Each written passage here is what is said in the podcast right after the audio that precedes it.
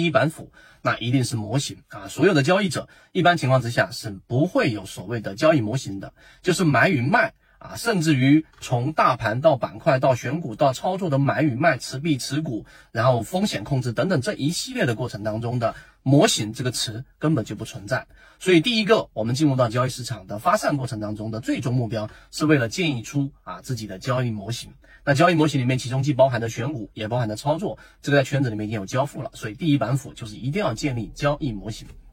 第二个就是我们所说的仓位控制，仓位旁边也可以打上一个括弧，风险控制，就是你一定要有一个风控系统，就是你对于市场，你要知道现在到底是机会比较大，还是风险比较大，到底是我们的胜算比较大，还是我们。进入市场当中的操作啊，亏损的概率比较大，所以这里面就不得不涉及到我们说的仓位管理，也就是我们的风险控制管理。这两个呢，其实是同一件事情。因为当你对于市场来说，你有一个很明显的这一个呃标准化的市场风险控制的一个标准，有了这个标准之后，你才有所谓的仓位控制。如果没有风险控制，你就跟我提仓位控制。例如说，哎，当你盈利了百分之十五，你就要把仓位减到减少到到到多少多少。例如说，当你的标的出现某一个风险控制的这个卖点的时候，我就要把仓位减一半以上。这也是仓位控制，但它其实是建立在没有风险控制的基础之上的一种仓位控制。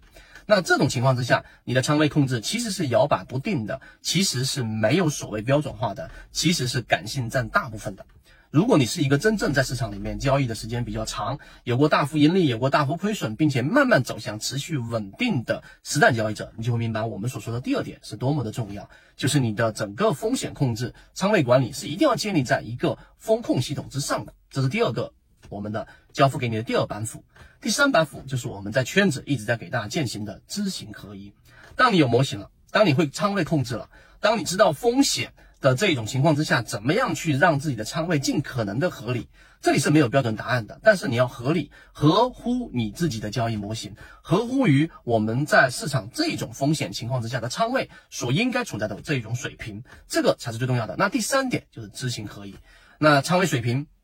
控制啊，说起来很简单，但实际上非常困难。最主要的原因是因为你要有上述的两板斧，并且呢，模型清晰、标准化。风险控制每日都会要存在数据上的波动，但你要知道现在的风险水平。当你有了这样的一个认知，并且你在市场当中也打磨过，也摸爬滚打过一段时间，有过一定的实战经验了，那么最后要走向的就是我们说的知行合一，就是你的认知、你的交易模型、你的风险管控，然后呢和你的整个实践要结合在一起，最终才能成为我们圈子给大家说的知行合一的最终状态。所以，我们总结一下，交付给大家的三板斧，以及我们圈子在后续进化过程当中的朝向这三个大的方向。第一个就是我们的交易模型，就是模块化的交易模式，无论是选股、买卖、持股。卖股等等的这些交易模块，你都要具备，并且把它整合起来成模型。第二个就是我们说的风险控制，也就仓位控制，你必须要有这个，没有这个，所有的